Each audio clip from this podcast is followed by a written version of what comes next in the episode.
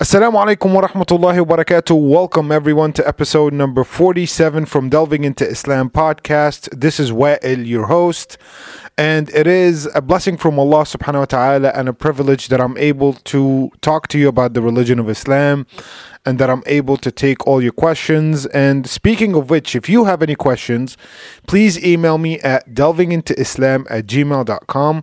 Again, delving into Islam at gmail.com. And I will get back to you as soon as possible, inshallah.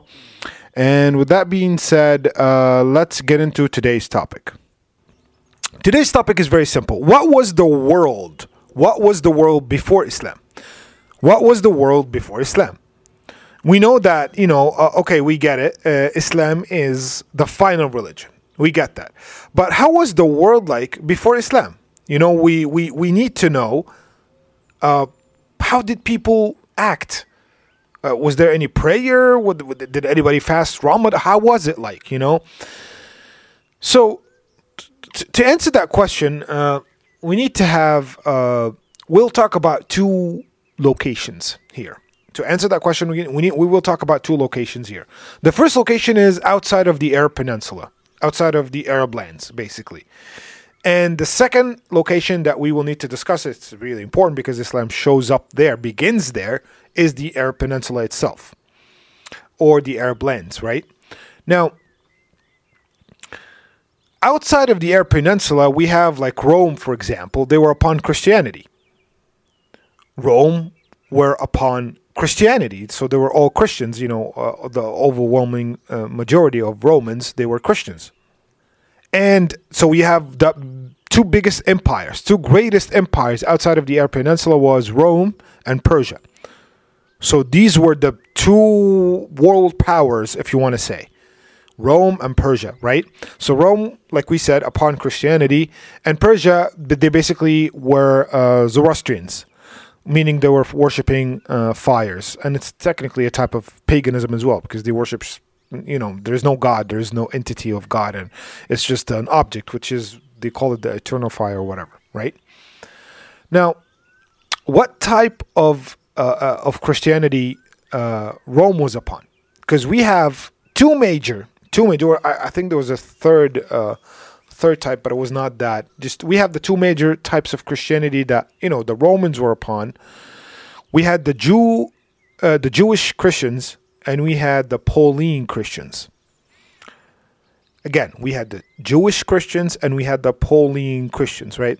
So basically, the Jewish Christians they believe that you know they they they they have to follow the laws of Moses and you know uh, the, and that Moses was a messenger of God and you know God existed. There was an actual entity which is you know um, sent Moses uh, as a prophet to them. And they basically they were you know uh, the Jews following uh, Moses, and they did stuff according to the laws of Moses, like for example, eating kosher, uh, not eating pork, you know, circumcision, and, and and praying certain times a day, and all these things that Moses gave to his people, they were following it. So basically, it was like Islam, and that was a true religion at that time, right? Because the Islam, again, we're talking about before, guys. This is before Islam, so this was actually the right way to worship Allah, right? The Jewish Christians. Now, uh, they also believe that Jesus Christ was sent to the Jews, exactly like the Muslims believe, right? Now, we have, and they believed in Jesus Christ, of course, after, after, you know, but we're talking about the laws of Moses. Now, the Pauline Christians, they believe that Jesus Christ, Jesus Christ came to abolish the laws of Moses. So now we have a huge contradiction between the two sects of Christianity. One believes that Moses, Jesus came to affirm the laws of Moses, and this is what Muslims 100% believe.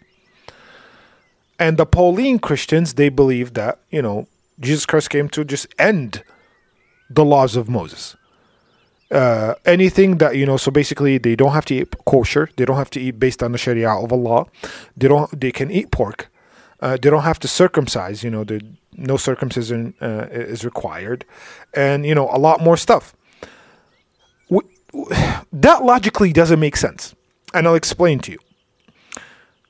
Uh, so it doesn't make sense because why would Allah send one messenger with one message with one with with a certain sets with certain sets of laws and then sends the messenger right after to abolish those laws to say you know what that what Allah sent you before just cancel that now it's okay for Allah to modify the law to fit a certain era or a certain time right but Allah subhanahu wa ta'ala sending Jesus and this is what Pauline uh, the Pauline Christians believe in, to sending Jesus to say, uh, whatever Moses taught you is is is is is not anymore. Uh, you don't have to eat pork. You don't have to. You have to. You, you can eat pork. You don't have to eat kosher. You don't have to circumcise. It just doesn't make sense because basically Allah's contradict. This is Allah contradicting Himself, and Allah never contradicts Himself. That does not make any sense. So to me, logically, logically, that doesn't make any sense, right? And of course, you know, the, because of that, now because of it's everything is possible now. You know, we're not held accountable for anything, uh, no laws anymore to be followed. So uh, certain things came out of it, like for example, the the concept of Trinity. Well, it started emerging from the Pauline Christianity, right? Now, a little bit of a history about you know how did the Pol- Pauline Christianity uh, spread in the first place. Well, the Romans used to kill Christians. Like Christians were again Romans were pagans before the Romans became Christian. Uh, they were around like three four percent of the Romans, the Christians at the time, and they literally used to put them on fire and use them to light up the city, literally like human torches no pun intended from Fantastic Four, if you guys know what I mean. But like, uh, you know, they used to use Christians, the Jewish Christians, those who are upon the true Christianity, to light up the city at night. Like that was brutal. Until something happened, which is basically the emperor Constantine at the time converted to Christianity. And that changed the game like 180 degrees now. Imagine that you have Donald Trump announcing to the world that he's becoming a Muslim. People will lose their minds. Right? People will lose their minds. So it's the same thing. The emperor who used to, you know, fight Christianity, you know, they used to his soldiers used to torture Christians based on, you know, take his own commands. He became a Christian himself. Now, he gathered all the Christians, because again, we have, you know, the two sects of Christianity, to decide which Christianity should become the official religion. Now, Constantine was, you know, a pagan to begin with, right? So he added uh, some elements of paganism in this new modified religion. So he took, he looked at both religions, he, booked he looked at both sects, and he decided that the Pauline was the closer to paganism because of the Trinity worshiping, you know, three things and whatever. Like, for example, the Trinity, the whole Trinity concept comes from paganism. And that was a little bit of a tweak that he made. He's like, you know what? That makes sense. You know what? If we add, you know, that we could worship something else, and another divine, you know, which is uh, God split into three, and we know the whole story of the Trinity. The Son of God, the concept of you know uh, a child who is half human, half God, right? The demigods, what they call them, you know. Again, for those who you who know like the you know Percy Jackson and all, all these stories, you know uh, Zeus and, and and and and Poseidon, all these gods. This all came from this. The idea of the Son of God. Okay, that makes sense. The halo you know when you see angels uh, and little they're, they're, like little babies or little kids and they have halo that all came from paganism, whatever that sect of paganism that Constantine himself was, you know, following. Then in uh, 325 CE, you know, in the city of Nicaea, we th- th- this is like the city of Nicaea, like this is a very famous, you know, the Council of Nicaea. The emperor held a council called the Council of Nicaea, like we said, and then declared that, and this is a, a big moment in history, that the official Christianity or the official Christian religion is the Pauline Christianity with some modified things from paganism, like he added. And then the Roman Empire banished the Jewish Christians. There were no more. They were no more. That's it. Done. Be- because again, you, you he did not want to have any opposing uh, Christians. It's going to create a you know a division in the house of the emperor, and he did not want that to happen. Now that was uh, on the outside of, and and again, the Persia it's pretty simple. They used to worship fire and whatever, so they were basically pagans. Now this is the world outside of the Arab Peninsula. Inside the Arab Peninsula, paganism was the predominant belief in the Arab Peninsula. It was paganism, worshiping idols, worshiping idols, you know? And we know the story that actually paganism started in the time of Noah. Then people started worshiping, you know, we I don't know if you guys know, but I'm going to give you like a quick um, a quick um, uh, story about, you know, uh, um, the, the the how the paganism started in the time of Noah, there were those five uh, righteous icons in, in, in, in, you know during the nation or, or the people of Noah, uh, Wad and Suwa and Yaghuth and Ya'uq and Nasr or Nasra. Uh, these five uh, righteous people, they were really righteous. They were following God. They were worshiping God alone and no one else. And then they passed away. I mean, they passed in different times, whatever, but they eventually all, you know, out of old age or whatever, they all died. People loved them so much that they were missing them so much. So they started, you know, remembering them. They started to draw them. And then after drawing, sculpture started to become, you know, a thing. And then they started, you know, trying to sculpt their faces and whatever. And then they would sit down and, you know, complain to them about their days and whatever. Again, it's out of extreme love. And that's what extreme love does to, you know, to a human being. Then, like I said, generation after generation started forgetting who Allah was and they started looking at this. Because think about it, when your child, when your little child see you, sees you looking at uh, a statue and complaining to it, that statue becomes a big deal in this child's life. You die, this child worship uh, appreciates the statue even more, and then their child will think, you know, that oh these are a big deal now. And the whole concept of worshiping idols came from passing one generation to another for these five righteous people who were righteous which is ironic in the first place. Who only worshiped god. Then you know the, the ark of noah came people died in the flood and whatever. And then uh, prophet abraham ibrahim alayhi salam he was preaching monotheism in the arab peninsula you know? And just a little you know quick note here. Uh, you know that the prophet muhammad is actually from the descendant of prophet abraham or abraham he is literally from the descendant of ishmael or ismail his his uh, prophet abraham's son. Prophet muhammad is actually from that descendant right? From that descent. So uh, Prophet Ibrahim, we know that Prophet Ibrahim and Prophet Ismail, they only were uh, p- preached monotheism, and people were upon monotheism because of them. Right? Great. Like for example, and, and we have these these these things. Like for example, uh, Prophet Ibrahim, and I, I don't know, maybe a lot of Muslims don't know this, but there were some traditions that were instituted by Prophet Ibrahim. For example, Mecca being the Haram you know, Mecca being the haram. What does haram mean? Haram comes from the word haram, which meaning that some of the halal things, haram and halal, they're opposite. Haram is something that's forbidden, halal is something that's allowed. So haram, in the word haram around Mecca, around the Kaaba that you guys see in, in Saudi Arabia, it's called the haram.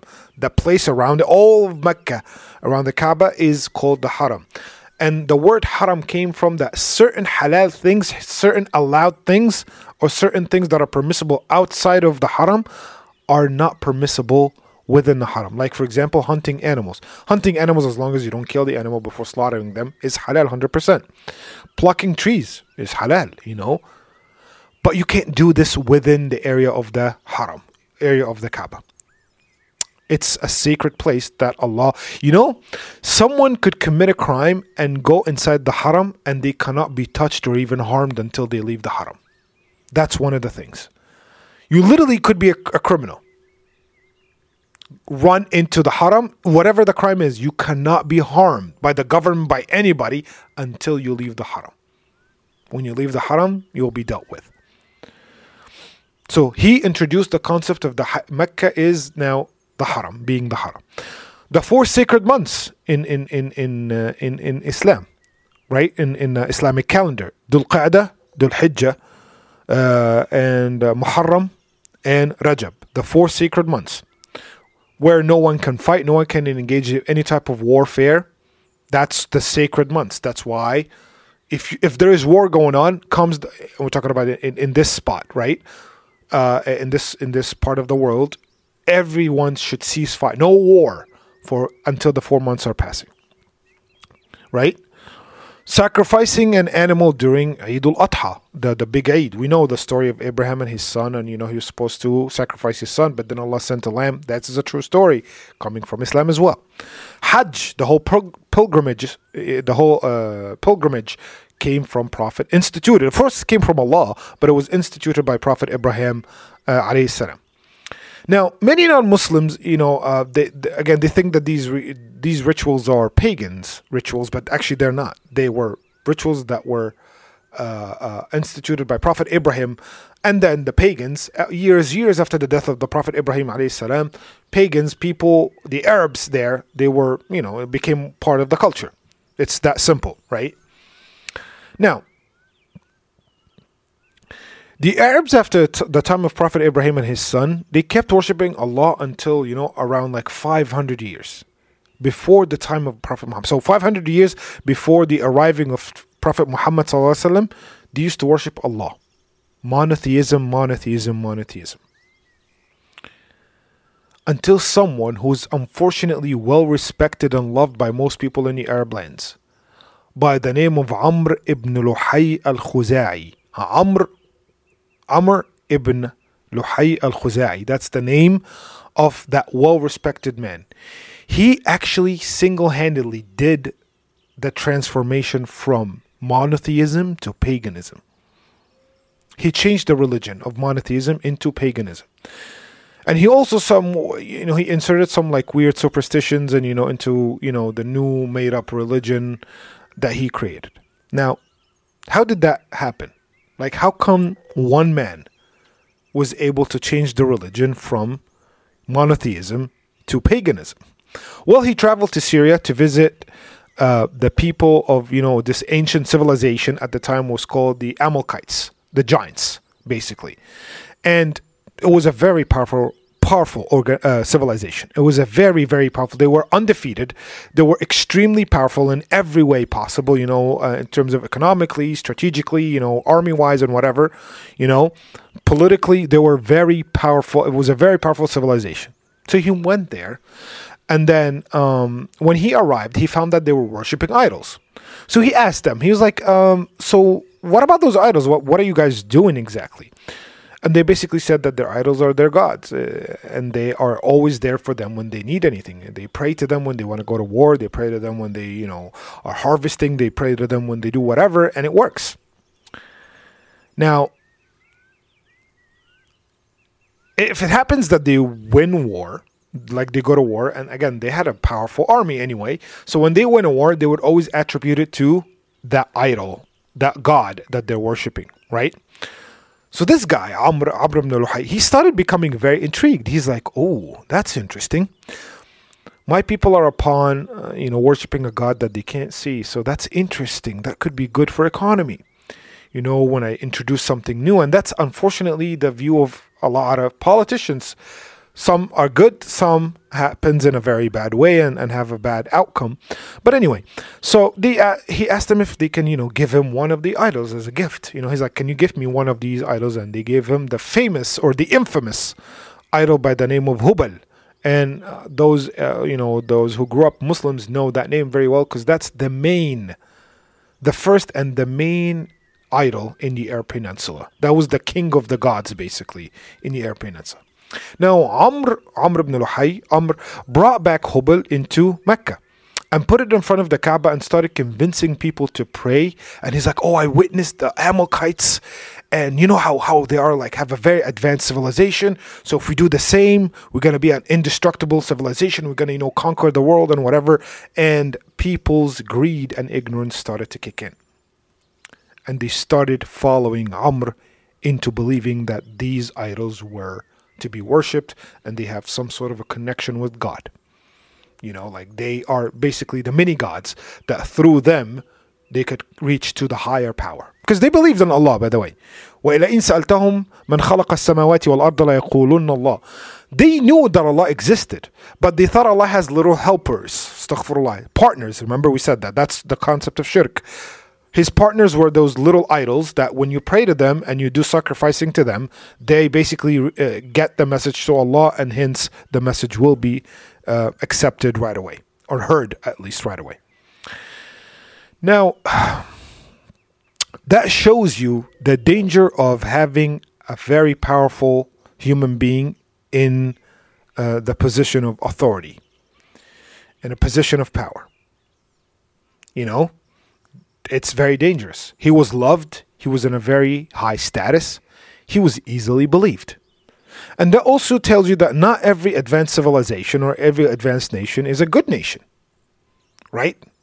They did not worship God, and that doesn't mean anything. Allah will let them thrive and advance because life is not the standard. Advancement and being, you know, uh, one of the first world countries is not an indication that God loves you. It's simply a test. Whether you fail or not, it's on you.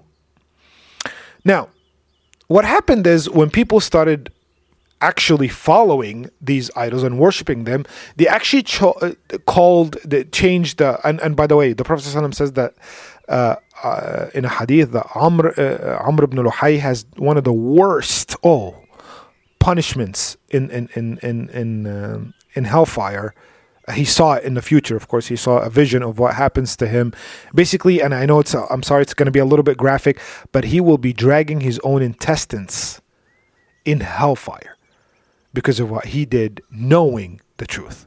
He just wanted, you know, some spice, I guess, into the religion.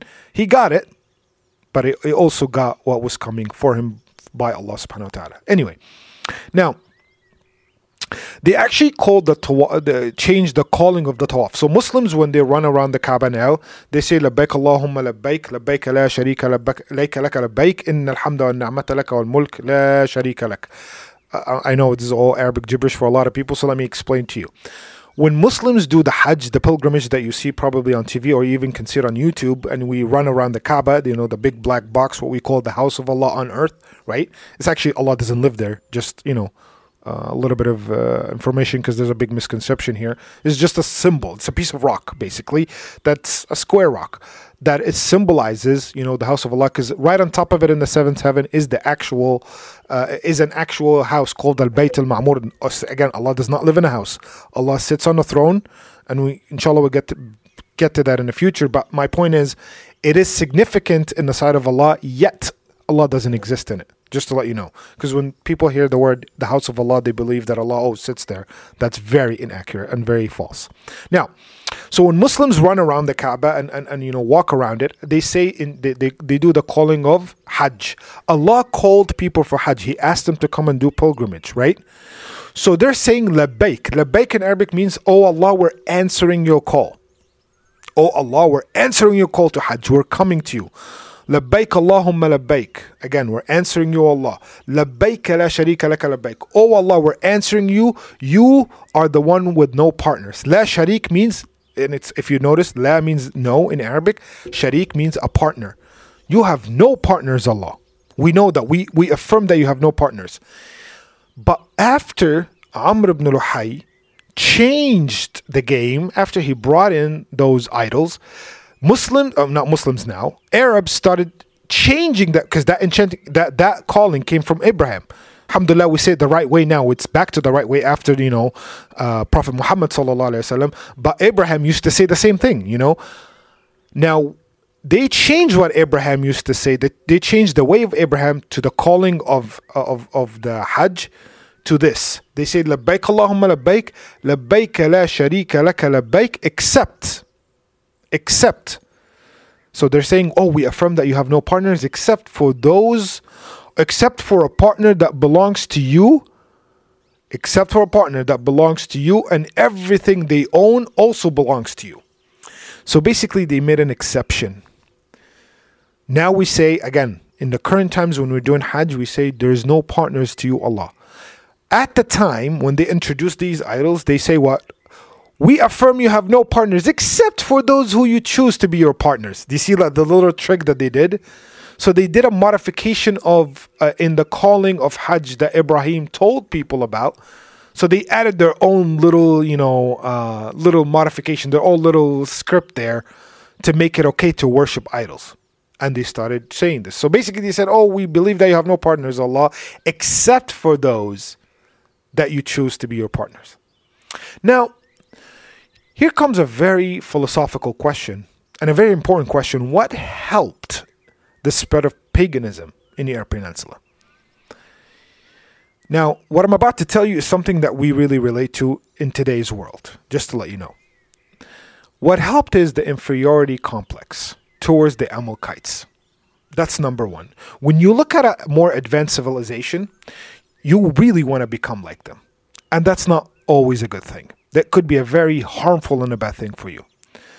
That's number one inferiority complex. Number two is following a public figure. A public figure, like I said, could be a very, very dangerous figure. Like Amr ibn Luhay, that guy who literally changed the monotheism into paganism. The spread of ignorance. The more people are ignorant, the more they can follow into the trap of a charming leader who everybody loves, who could lead them straight into falsehood. Falsehood. So, if you have the knowledge, you can defy that leader if you had the knowledge, you can defy that leader. You can defy anyone basically who, um, you know, doesn't tell you something that you know for sure that it's not true. And at the time, Arabs didn't even have a unified creed or theology. It was like a mess all over the world. It's like many versions of their religion, you know? Like you can ask 10 of them, who is your God? And you'll get 10 different answers. You get 10 different answers. Nobody knows. Well, I'm worshipping Hubal, I'm worshipping Lat, I'm worshipping Al Uzza. These are all names of, you know, certain different, uh, different idols, uh, different gods. You know, everyone was allowed to believe in their own God of choice.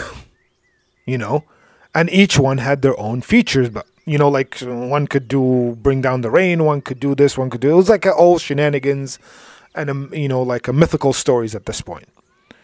You know, some believed in the day of judgment, some didn't, you know. But they all agreed on that basically, uh, if we worship uh, uh, these idols, they will get us close to Allah. That's basically what they believed in. Now, was everyone in, in, in the society a pagan? Actually, no not everyone believed in this. Of course, you know, very, very tiny bit, very few. Actually, four in specific who are famous. Of course, there was more, but like there was like this famous four people, four. I don't want to say friends. They became friends because of that. Who got stuck? Who stuck together because of this? So four people from Mecca made basically a covenant to stick together upon monotheism. They said that this this new thing doesn't make any sense. So they were like, we're gonna stick with the religion of Abraham and Ishmael, Ismail, right? And you know, we're gonna stand against paganism still in secret. They could not announce uh, they couldn't announce their um, uh, opposition because they would be prosecuted on top of him, number one is a very famous name, and we'll we'll talk about him inshallah when we talk about the revelation, probably next uh, next episode. Waraqa ibn Nawfal. That's his name, Waraqa ibn Nawfal. Waraqa. Let's call him Waraqa for those of you who, you know find it really difficult to pronounce. Let's call number one by the name of Waraqa. Waraqa is actually Khadija's older cousin. Khadija is the first wife of the Prophet ﷺ, the one who you know he he married before he became a Muslim, and she was with him throughout Islam until she passed away. That's her older cousin. Waraqa was the first one to be like, that doesn't make sense. The second one is Ubaid, Ubaidullah ibn Jahsh, or let's call him Ubaid. And Ubaid, so the first one is Waraqa, the second one, his name is Ubaid. Ubaid is basically the Prophet's older cousin the Prophet's older cousin, Prophet Muhammad Muhammad's older cousin. The third person we have is uh, Uthman ibn al Huwayrith. That's the, the, the third person, so let's call him Uthman. And the fourth person called Zayd ibn Amr ibn Nufail. And uh, basically, so okay, let's now um, you know summarize for him. Waraqa, that's number one, that's his name. Ubaid, that's number two. Uthman, number three, and Zaid is number four. So we have four people from Mecca who basically uh, uh, uh, did not buy this whole uh, idol worshipping uh, gig. They, did, they, they just didn't buy it. They didn't, you know, it just didn't make sense to them.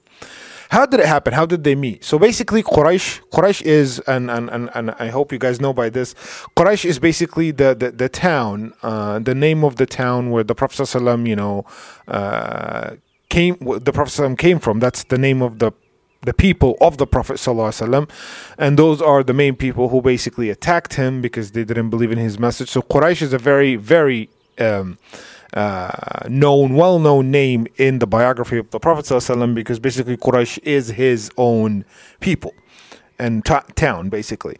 So Quraysh, the, the whole Quraysh uh, who lived basically in Mecca, they invited the entire city of Mecca to a festival and that festival basically was to celebrate you know the idols and, and whatnot and and that festival took place outside of mecca so that that festival took place outside of mecca so again the, the leaders of quraysh made a big festival. They invited people for uh, everybody from Mecca. They invited them to that festival. That festival basically took place outside of the city of Mecca, and everybody basically was to go celebrate with their own with their own idol, basically, right?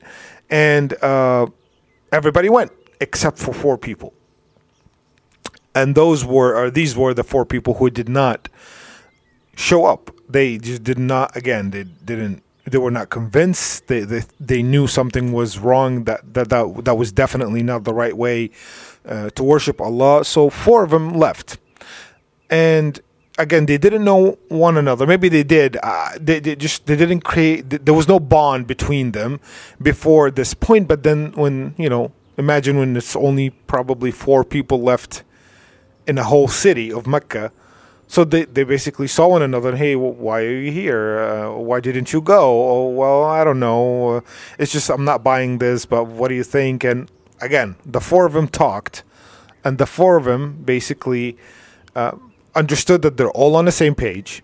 They're all not gonna, you know, follow this new me- ideology of worshiping idols. And then they basically became friends, and they agreed upon uh, you know, looking for the remnants of the religion of Abraham. They were like, okay, we need to find the truth now. You know, we're we, we can't just we can't just you know uh, follow the herd, and we have to do something about it. We have to find that lost religion of, of, of Abraham and, and, and, and Ishmael. We need to figure out what's going on, right? So, uh, and they also uh, agreed to not accept paganism uh, like the rest of people of Mecca. So because everybody else in in Mecca uh, accepted paganism, and it just worked out. And it, again, it was a lazy approach to worship Allah. Now, after the four of them agreed, okay, this is our covenant now. So what are we going to do? So they all agreed to split up and leave Mecca. So all four of them agreed to split up and leave Mecca to look for huh, the remnants of the religion of Abraham. Now, what happened after they left Mecca? Now, let's talk about them eh, briefly one by one. Waraqa, the first one, you know, the cousin of Khadija, the first wife of the Prophet, remember? He embraced Christianity. So he looked for Christianity and he's like, okay, this is the religion that makes sense now, you know? So he embraced Christianity, and then later on, I know I'm jumping the gun here, but like Waraqa later on, uh, uh, uh, uh he basically he becomes one of those respected people uh, yet he's not on the same page with them. So basically, he's not on the same page with the rest of you know Mecca or the rest of people of Mecca. Uh, but again, he had his prestige, and he has it. He was really well known uh, among the people, and he uh, uh, embraced Christianity. So remember that name because we'll get back to that name uh, in the next episode. I promise you that. So Waraqa embraced Christianity. Now he lives as a practicing Christian, right? Ubaid embraced also Christianity, right? Ubaid also embraced Christianity, and Uthman embraced Christianity and remained Christian until he died. Uh, some people say he never heard of the Prophet ﷺ. Now we're talking about Waraqa, the first two people, Waraqa and Ubaid. They later on become become Muslims with a twist. And I, I, I, again, I don't want to jump the gun. I want it to happen chronologically. Uh, but Waraqa embraces uh, uh, Islam for a very short time, and he dies right after. Ubaid is the same thing. Actually, Waraqa is considered to be the first one who becomes a Muslim, of course, after the Prophet um, and and again, I'll explain to you exactly the, the, the situation. How did it happen? How did he meet the Prophet? Inshallah, next episode. And uh, Ubaid, on the other hand, he embraced Christianity. Then he accepted Islam uh, and then uh, when you know when our Prophet started uh, preaching Islam, then he migrated with his wife Umm Salama to Abyssinia. Then when he went to Abyssinia, Abyssinia was known to be a largely Christian country, right? So when he went to Abyssinia, uh, he actually went back to Christianity, even though his wife was a Muslim. Umm Salama was uh, that's the name of his wife. She was uh, a Muslim and basically, when he became a non Muslim, he became a Christian, she had to leave him. So, as a Muslim woman, his wife left him. Then our Prophet ﷺ proposed to her after she came back to uh, Mecca and uh, or I in Medina, and then they got married, and uh, basically she became one of uh, the mothers of the believers. That's what we call the wives of the Prophet ﷺ, the mothers of the believers. So Umm Salama comes was married to that guy Ubaid, who be- later on she became uh, one of the wives of the Prophet uh, we have the third one. We we said Uthman. Uthman he uh, embraced Christianity and he remained a Christian until he died. Scholars say that he probably never heard of the Prophet because he lived way far from Mecca. And we have the final one, the last one, Zayd. Zayd he did not accept Christianity nor Judaism because he was not impressed with, with either of them. Because they simply did not follow the, the religion of Abraham. You understand? Now, Christianity, we talked about that. Uh, the Pauline, the Pauline Christianity was some sort of paganism, right? Introduced the, the Trinity and, and, and worshiping other entities uh, than Allah and Judaism was the same thing. Now we're talking about the the, the, the, later on Judaism, not the actual one that Allah subhanahu wa ta'ala has sent, right? So he didn't find what he was looking for. He was looking for the religion of Abraham. Everybody else settled for Christianity. He didn't. He said no. So what he did instead, he stood against the Quraysh and he started rebuking them for worshiping idols and killing their own daughters. This is one thing. Again, another thing about the status of the Arab Peninsula before Islam, they used to bury their daughters alive. Do yeah, they used to do uh, idu uh, al banat or like they used to do what what meaning burying alive. They used to bury their daughters alive from shame and whatnot. And Islam came to abolish this. And that's why, and if you go back to my episode of Does Islam uh, Oppress Women, we talk about how Islam elevated the status of women in certain parts of the world, even in the West, by the way, back in the day in, in, in Rome, elevated the status of women, gave them rights, gave them everything. Islam is the religion that truly treats women as human beings, not objects. And and and we talked about this. Please, if you if you have any questions, go back to my episode talking about women, and you'll know exactly what I'm talking about with the proof that I provided. Now, what Zayd used to do because the Quraysh used to bury their their women uh, alive. So what he did is he basically used to take these women, take these daughters, and he would raise them as his daughters to prevent them from being killed. And unfortunately, he died five years before Islam. So before the Prophet ﷺ became a Muslim, he died five years before. His son, his son, Sa'id ibn Zayd, his son, his name is Sa'id. So Sa'id asked the Prophet ﷺ, and he said, O Prophet of Allah, what is the fate of my father? My father never worshipped idols. He never, you know, jumped on the bandwagon. He was always against them. He did this and he did that. And he he died before you preached Islam. So what happens? And that shows you, and that answers the answer that the Prophet ﷺ gave him, gave Sa'id, his son, shows you exactly what Islam is all about. What did the Prophet ﷺ told him? Your father will be resurrected as a one man nation. Now let's pause here. What does that mean? What does it mean to be resurrected as a one man nation? Now, on the day of judgment, every person will be resurrected based on those who were sent to them. Muslims will be resurrected following the Prophet Muhammad. So this is a Muslim nation now. We are mashallah, billions and billions of people if you, you know, accumulate the years and years uh, that have passed and the years to come. So we're billions of people nation. Same thing for Christians. Jesus Christ, they will be following him. The prophet, not the divine entity that they believe to be. Um, Moses, followed by Jew- Jews, you know, the Jewish people. Uh, Abraham, followed by the people who followed Abraham, and so so forth. Now, this man had no prophet to preach to him. Again, we said that the religion was lost between generations. So, what happened to him? He is resurrected as his own nation. Look at the status of this guy. Because he refused to worship idols, he refused to do something to worship someone rather than Allah. He refused to be anything than a monotheist he will be resurrected as a one man nation. He will be his own nation. His own religion, basically. No, not his own religion, but his own group of people. He's not following anybody. Because he rejected paganism and he was searching for the true religion of Allah, but he couldn't find it before he died. So he will be his own nation without a prophet and he will enter paradise following no prophet.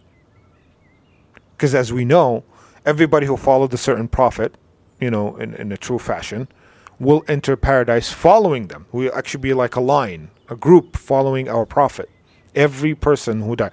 Christians who died before Islam, upon the true Christianity, will follow Jesus Christ to paradise.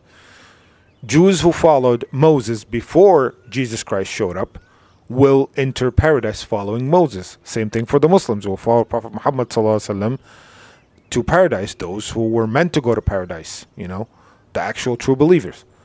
This man will follow no one. He will be his own person walking into paradise. Look at the status. And it shows you the importance of looking for the truth. Even though if the mainstream is uh, opposing that truth. So that was basically again a summary of the status uh, of of the world uh, religiously and and uh, and you know culturally in in in a way before uh, Islam, before uh, uh, the message of the Prophet sallallahu alaihi wasallam. And next episode, inshallah, we will talk about the actual events of the revelation. How did Prophet Muhammad become a prophet? He was a normal man before then. Uh, how did he become a prophet? How did it happen? How, what, what, was the interaction between him and Gabriel, the, the, the angel Gabriel? Uh, we'll talk about that inshallah in the next episode. Thank you so much for listening, and uh, I hope that you know we all learned something uh, new today. Uh, thank you so much again, and wassalamu alaikum wa rahmatullahi wa barakatuh.